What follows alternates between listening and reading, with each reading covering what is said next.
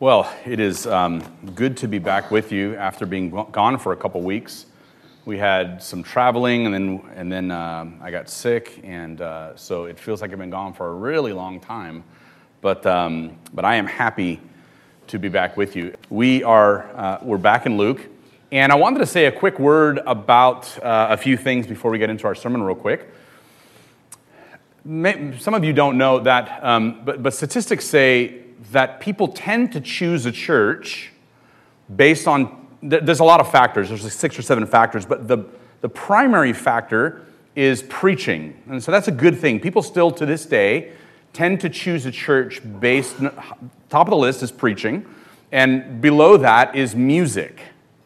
Whether that's right or wrong, it, it, it falls down like that. And then there are other things like friendliness and programs and different things like that. But people to this day still tend to self select into a congregation based on their, them being able to resonate with the preaching and the music. And so, as we, as, as we think about that, it's helpful for you to know that we as a church think very deeply about those two things. And so, churches tend to fall into two categories regarding preaching and how they treat the Bible. There's kind of like the life principles approach to the Bible which is the Bible is essentially a book of principles, and we're going to mine the Bible for good advice about living. The other approach, now that's true, the Bible does have a lot of really good advice and a lot of principles about living and being alive in the world. The other approach is kind of like the biblical exposition approach. And that approach to preaching essentially has a view of the Word of God that the Word of God is much more than life principles and good advice. It is actually the story of the world and the story of essentially God's dealing with humanity. It's really the story of history. And as we kind of subject ourselves to that preaching approach, we find ourselves in that story and recognize in the twists and turns of redemption and, and God's covenants with his people um, a kind of a bigger truth than just life principles. We get that too, but we, we, we get the scope of history.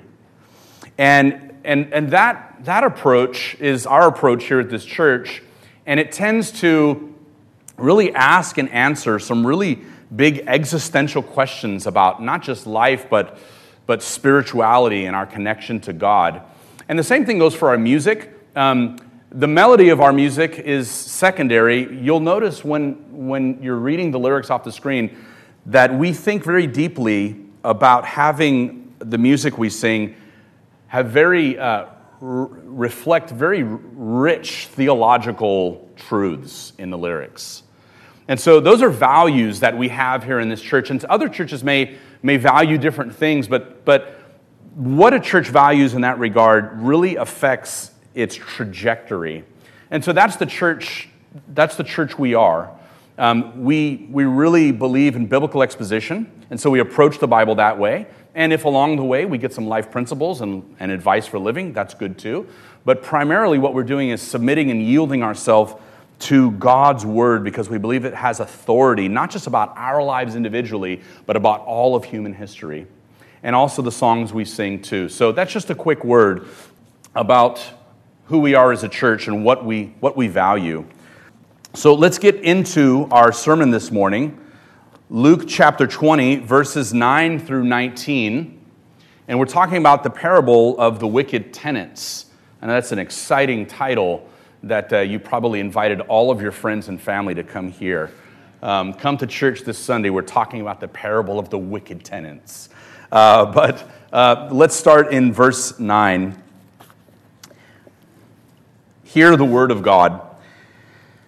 And he began to tell the people this parable A man planted a vineyard and let it out to tenants and went into another country for a long while. And when the time came, he sent a servant to the tenants so that they would give him some of the fruit of the vineyard. But the tenants beat him and sent him away empty handed. And he sent another servant, but they also beat and treated him shamefully and sent him away empty handed. And he sent yet a third, this one also they wounded and cast out. And then the owner of the vineyard said, What shall I do?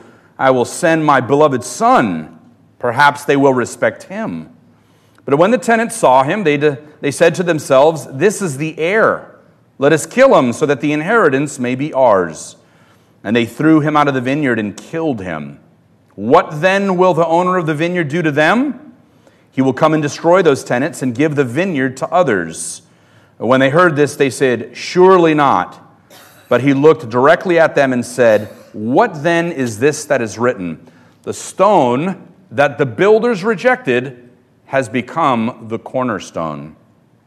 And everyone who falls on that stone will be broken to pieces. And when it falls on anyone, it will crush him. And the scribes and the chief priests sought to lay hands on him at that very hour, for they perceived that he had told this parable against them, but they feared the people. Let's pray. Father, thank you now for this, your holy word, which sanctifies us. You declared as much that we are sanctified by the truth. Your word is truth. And so we submit ourselves under the authority of Holy Scripture because we believe you have truly spoken to us through your word. Transform us and convict our hearts by it. We pray in Christ's name. Amen. Well, two main biblical images emerge when we read this passage of Scripture. There's stewardship and cultivation. So, if we were to just kind of like yank a couple of themes out of this passage of Scripture, there's the idea of stewardship and cultivation. And the imagery uh, of being agricultural stewards goes all the way back to the book of Genesis. Genesis 2, it says that the Lord God took man and put him in the Garden of Eden to work it and take care of it. Our first parents, Adam and Eve, were placed in Eden as gardeners, you could say, tending to God's good creation. And the idea, of course, is that though the world was made perfect, it was incomplete, requiring lots of hard work and care and cultivation to become what it one day would and could be. Now, some of you, you say, What? God made all things, but it wasn't complete? That's true.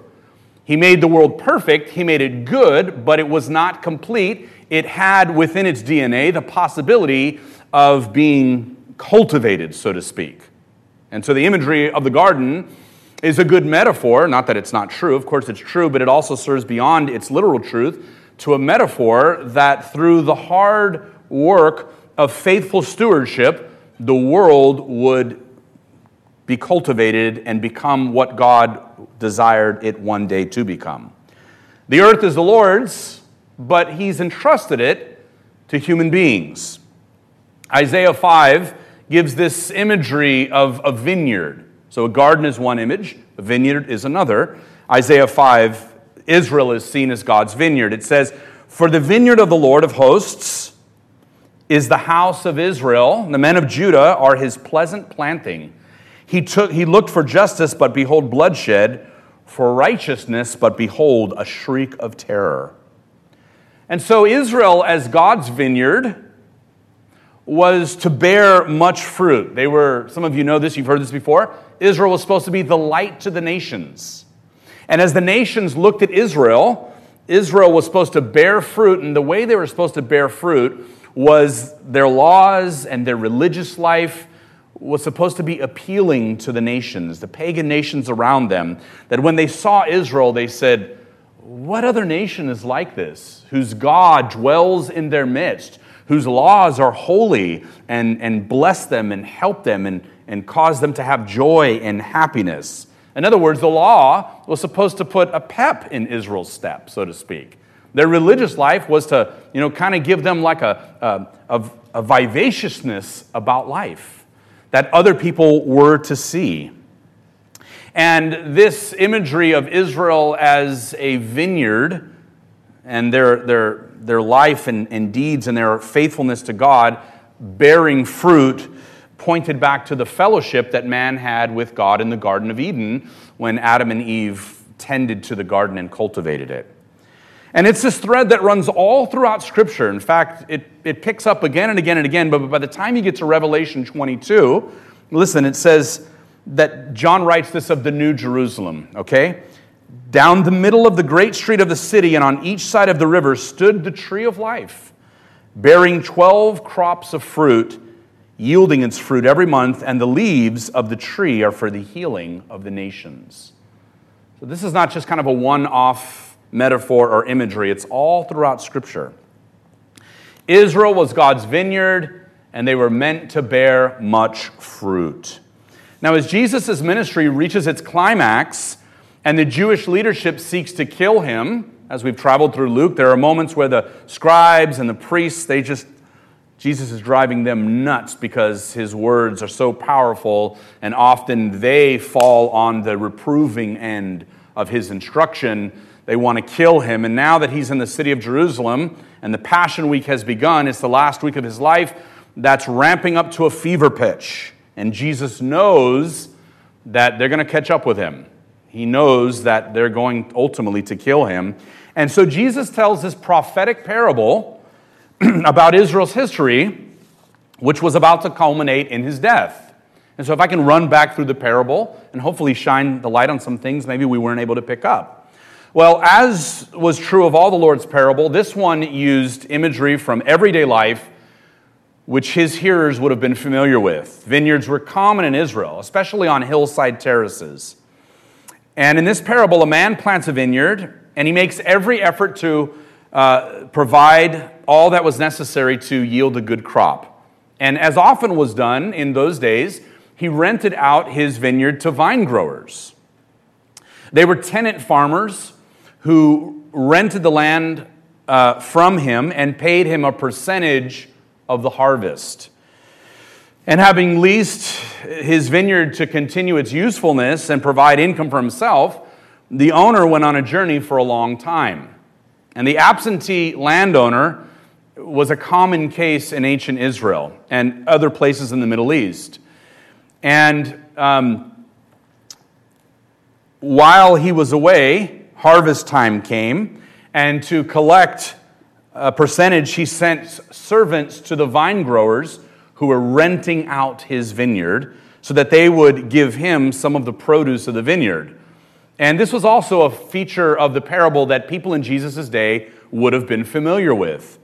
now, in uh, England for centuries, wealthy landowners allowed certain families to live on their vast estates and they would take care of either crops or livestock, and they would pay back a portion of those crops and livestock, large portions, to the owner of the estate. This is really the idea, the modern idea of where rent comes from. You're living on someone else's estate and you're paying back a portion of what that estate produces back to the owner. And if the steward failed to faithfully manage the land for their master, he replaced them. And this was a, a common occurrence, and history records this happening. Now, on the other hand, uh, if a steward was faithful, his family could live on um, a nobleman's estate for generations. And, and some of the history of England and Europe also has this history where certain families stewarded either crops or livestock for a, a nobleman or um, uh, someone of noble lineage or a, a landowner for generations. In fact, it became something that was that, that actually became a source of, of kind of like um, semi nobility itself. If you were a faithful steward of someone's grand estate, you could rise in rank in culture, and it became so prevalent that people wanted to identify this way, and they started naming themselves Stewart. In fact, the last name Stewart comes from this concept. So if you meet somebody with the last name Stewart, they are descended from people who stewarded land for other people back uh, many centuries ago. Um, and in Jesus' parable, the owner of the vineyard, getting back to the parable now, the owner of the vineyard patiently gives the vine growers multiple opportunities to do what was right by sending one servant after another. But the defiant vine growers beat and treat each one shamefully, sending them away empty handed. If you're listening to this, you're thinking, this is unheard of. This is shocking. right? It'd be like uh, if you're renting a place and the landowner, you know, your landlord comes to collect the rent and you punch him in the face, you know, or, or they, send, they send maybe someone to come collect the rent. And this would have been shocking to Jesus' hearers. Now, when Matthew and Mark tell this parable, they have it to where the servants are not only being beaten, but some of them are even being killed by the vine growers renting out the vineyard. And the answer um, to the question of the owner of the vineyard, what shall I do? Jesus says that this, in this parable that this vineyard owner, vineyard owner says, you know, what am I going to do? Every time I send servants, they, they beat the servants. And the obvious answer to Jesus' hearers would have been, oh, we know what you need to do. And so Jesus continues the parable, and in their minds, swift and immediate vengeance is the answer. Now, today we have laws where you, you know, call the marshal and you file a, an, an order, court order, and you get the person kicked off the property. But in those days, if you had somebody who was rebellious and did not want to yield the fruit or, or cooperate with the landowner, uh, you hired yourself a little army. You know, you hired men willing to do violence and you pulled those people out by force and maybe did other things also. And but instead, in the parable, instead of immediate swift judgment, the vineyard owner says he's going to make one last appeal and he says, I'll send my beloved son, perhaps they'll respect him. But instead, the vine growers see it as their opportunity to seize full control of the vineyard once and for all and when the son arrives, they throw him out of the vineyard and kill him in an act of cold blooded, premeditated murder. And Jesus says in verse 15 So what then will the owner of the vineyard do to them? He will come and destroy those tenants and give the vineyard to others. Now, all along the parable, uh, they've been listening to Jesus and they're incensed at these vine growers. And they're tracking with Jesus' parable, thinking, oh, those wicked vine growers. But by the time Jesus gets to the end of the parable and announces the punishment, this is their response. They say, no, no. The Greek phrase is meganoita, which means, God forbid. When they finally hear Jesus' punishment, they are beside themselves with horror. They have this immediate visceral response because they realize that Jesus is talking about them. They realize that Jesus has just condemned their leaders and their nation to destruction. They've rightly processed the parable. The vineyard owner is God. The vineyard is Israel. The vine growers are the leaders of Israel. The extended journey taken by the vineyard owner pictures the Old Testament history, which culminated when God returned in the person of his son. The servants are the Old Testament prophets whom Israel mistreated in the same manner that the vine growers mistreated the vineyard owner's servants. You may remember back in Luke chapter 11 when Jesus pronounced woe to the teachers, and he said, Woe to you, you teachers of Israel! because you build the tombs of the prophets, and it was your ancestors who killed them. Jesus is announcing this judgment. And the real shocker is this that the persecution of God's messengers took place often at the hands of God's own people. And now, God's ultimate messenger, his very own son, is about to be put to death by the people he came to save. Now, what's the application of all of this? This parable, besides the literal case of the nation of Israel beating the, the prophets and rejecting their messages, their message, which was God's message, over and over and over throughout the centuries, and God's ultimate messenger being rejected and killed, and Jesus pronouncing that essentially this vineyard their, their custodianship, if you will, over the covenants and the promises of God is going to be transferred to someone else. The application for us is it's a vivid picture of human rebellion against God. Because, see, the tenants reject the reality that they're creatures of God who simply live in God's vineyard. They want to be lords of the vineyard, and they're, but they're really unwilling to relinquish control over the vineyard to the rightful owner. And this actually sounds like us sometimes. Because we try to control our lives and figure out our future without God. We give very little consideration to Him and His commandments and His ways, and often give very little consideration to God in our lives and in our plans. Or sometimes our rebellion against God is more passive. We just simply ignore Him. We can ignore God. But everything we have belongs to God, everything we are. Our lives, our possessions, our family, our careers, well, they all belong to God because God has given them to us. Our lives are not our own. We're stewarding all that we have for God. And God wants us to bear much fruit. He wants us to bear fruit. He wants us to glorify Him. He wants us to remind ourselves that all that we have belongs to God. Our lives, you could say, are, are vineyards, and God is seeking from time to time to collect the rent. We often think that, you know, because God saves us by grace and God, you know, pursues us and uh, God is the one who's initiated our salvation, not because of anything we've done. We often think that God doesn't respect, uh, doesn't expect anything in return, and that's just not the picture the Bible paints.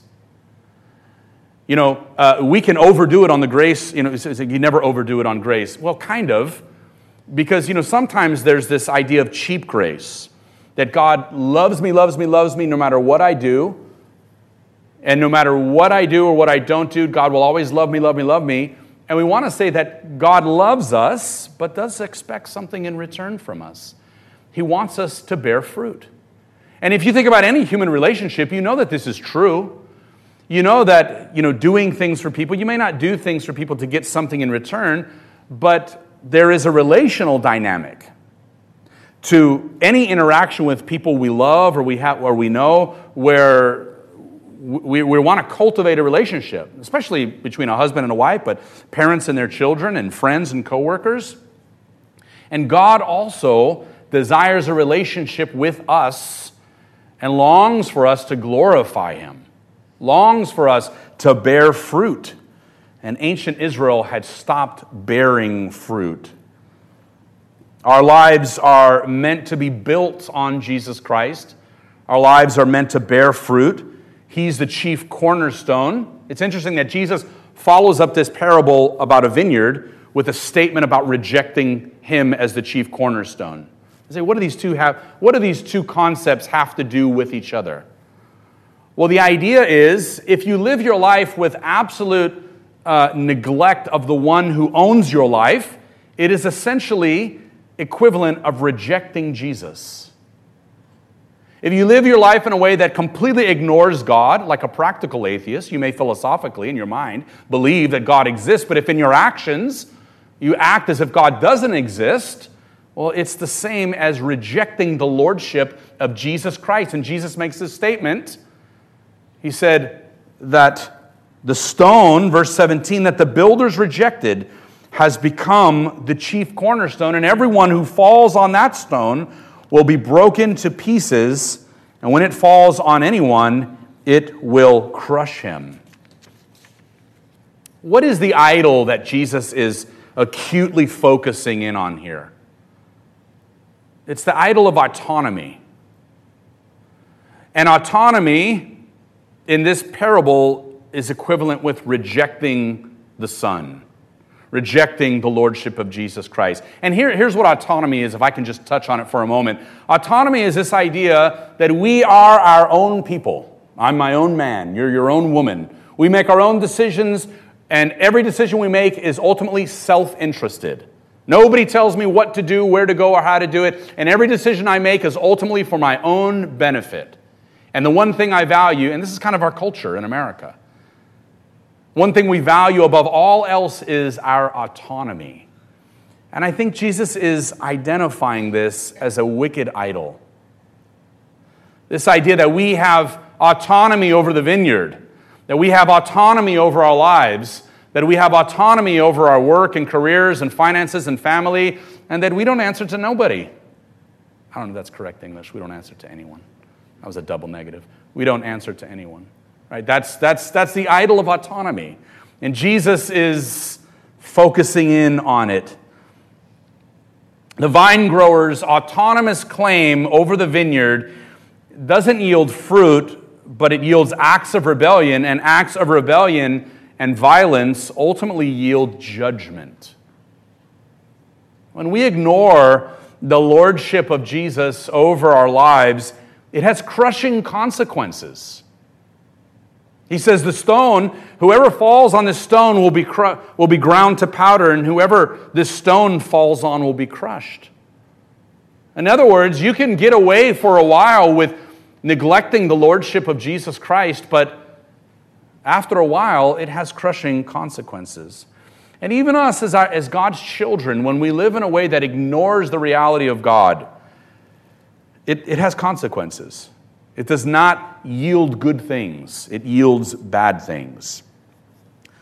As I said a moment ago, God has every intention of collecting the rent the rent of fruit and good works, the peaceable fruit of righteousness. He wants to, to yield that crop from us. God wants us to bear fruit. And what does that look like? Well, I'm going to close on this note from Galatians 5:22. But the fruit of the Spirit is love, joy, peace, patience, kindness, goodness, faithfulness, gentleness, and self control, things that the vine growers obviously didn't possess. And Paul says to the Galatians, Against such things there is no law. And then he adds one more statement to this. And those who belong to Christ Jesus have crucified the flesh, flesh with its passions and desires. When the fruit of the Spirit is, when you're bearing fruit, when the fruit of the Spirit is, is, is, is yielding from your life, you're crucifying the flesh along with it.